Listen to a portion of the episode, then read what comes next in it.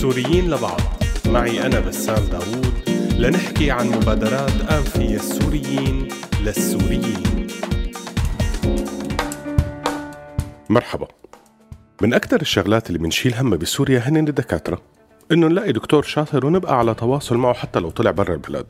نقدر ناخذ مواعيد بسهولة نحصل على استشارة سريعة وغيرها من هالأمور.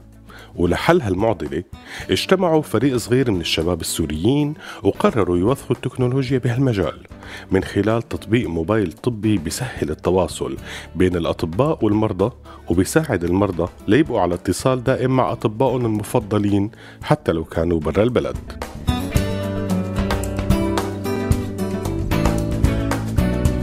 هالفكرة إجت نتيجة تجربة شخصية لما واحد من فريق المبرمجين صار عنده وجع برقبته وحس إنه محتاج مساعدة طبية. اتصل وأخذ موعد لما راح على العيادة لقى ماله اسم بجدول المواعيد فقرر يستنى ليجي دوره. بعد سبع ساعات فات لعند الدكتور بس للأسف طلعت شغلته مو عند هذا الدكتور ولازم يروح لعند دكتور تاني. هاي الشغلة بتصير معنا كتير ومن هون إجت فكرة هالتطبيق. التطبيق اسمه طبيب أب وهو تطبيق بيسهل عملية التواصل مع الأطباء وحجز المواعيد وتنظيم دور المرضى عبر الإنترنت والموضوع بيتم كالتالي. المرضى والأطباء بينزلوا هالتطبيق فالمريض بدور على اسم دكتوره وبيبعث له سؤال أو استفسار من خلال التطبيق. فبيوصل إشعار للطبيب إنه في مريض عم يتواصل معه فبيفتح وبرد عليه. وإذا المريض ما عنده طبيب محدد بيقدر يشوف الأطباء بحسب الاختصاص أو الموقع.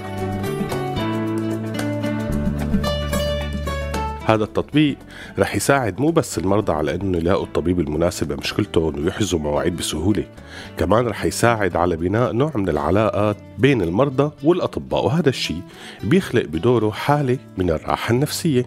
فريق مطوري التطبيق هن من اختصاصات إدارة أعمال إدارة مشاريع والذكاء الصنعي بنتمنى يكون هذا التطبيق فيه خير ومنفعة لكل السوريين ويضل ببالنا لما نعمل أي شيء لأهلنا وناسنا ما يطلع هالشي عن إطار الهدف تبعه بالمستقبل لحتى نبقى ونضل دائما سوريين لبعض. سلام. سوريين لبعض. معي أنا بسام داوود لنحكي عن مبادرات آنفية السوريين للسوريين.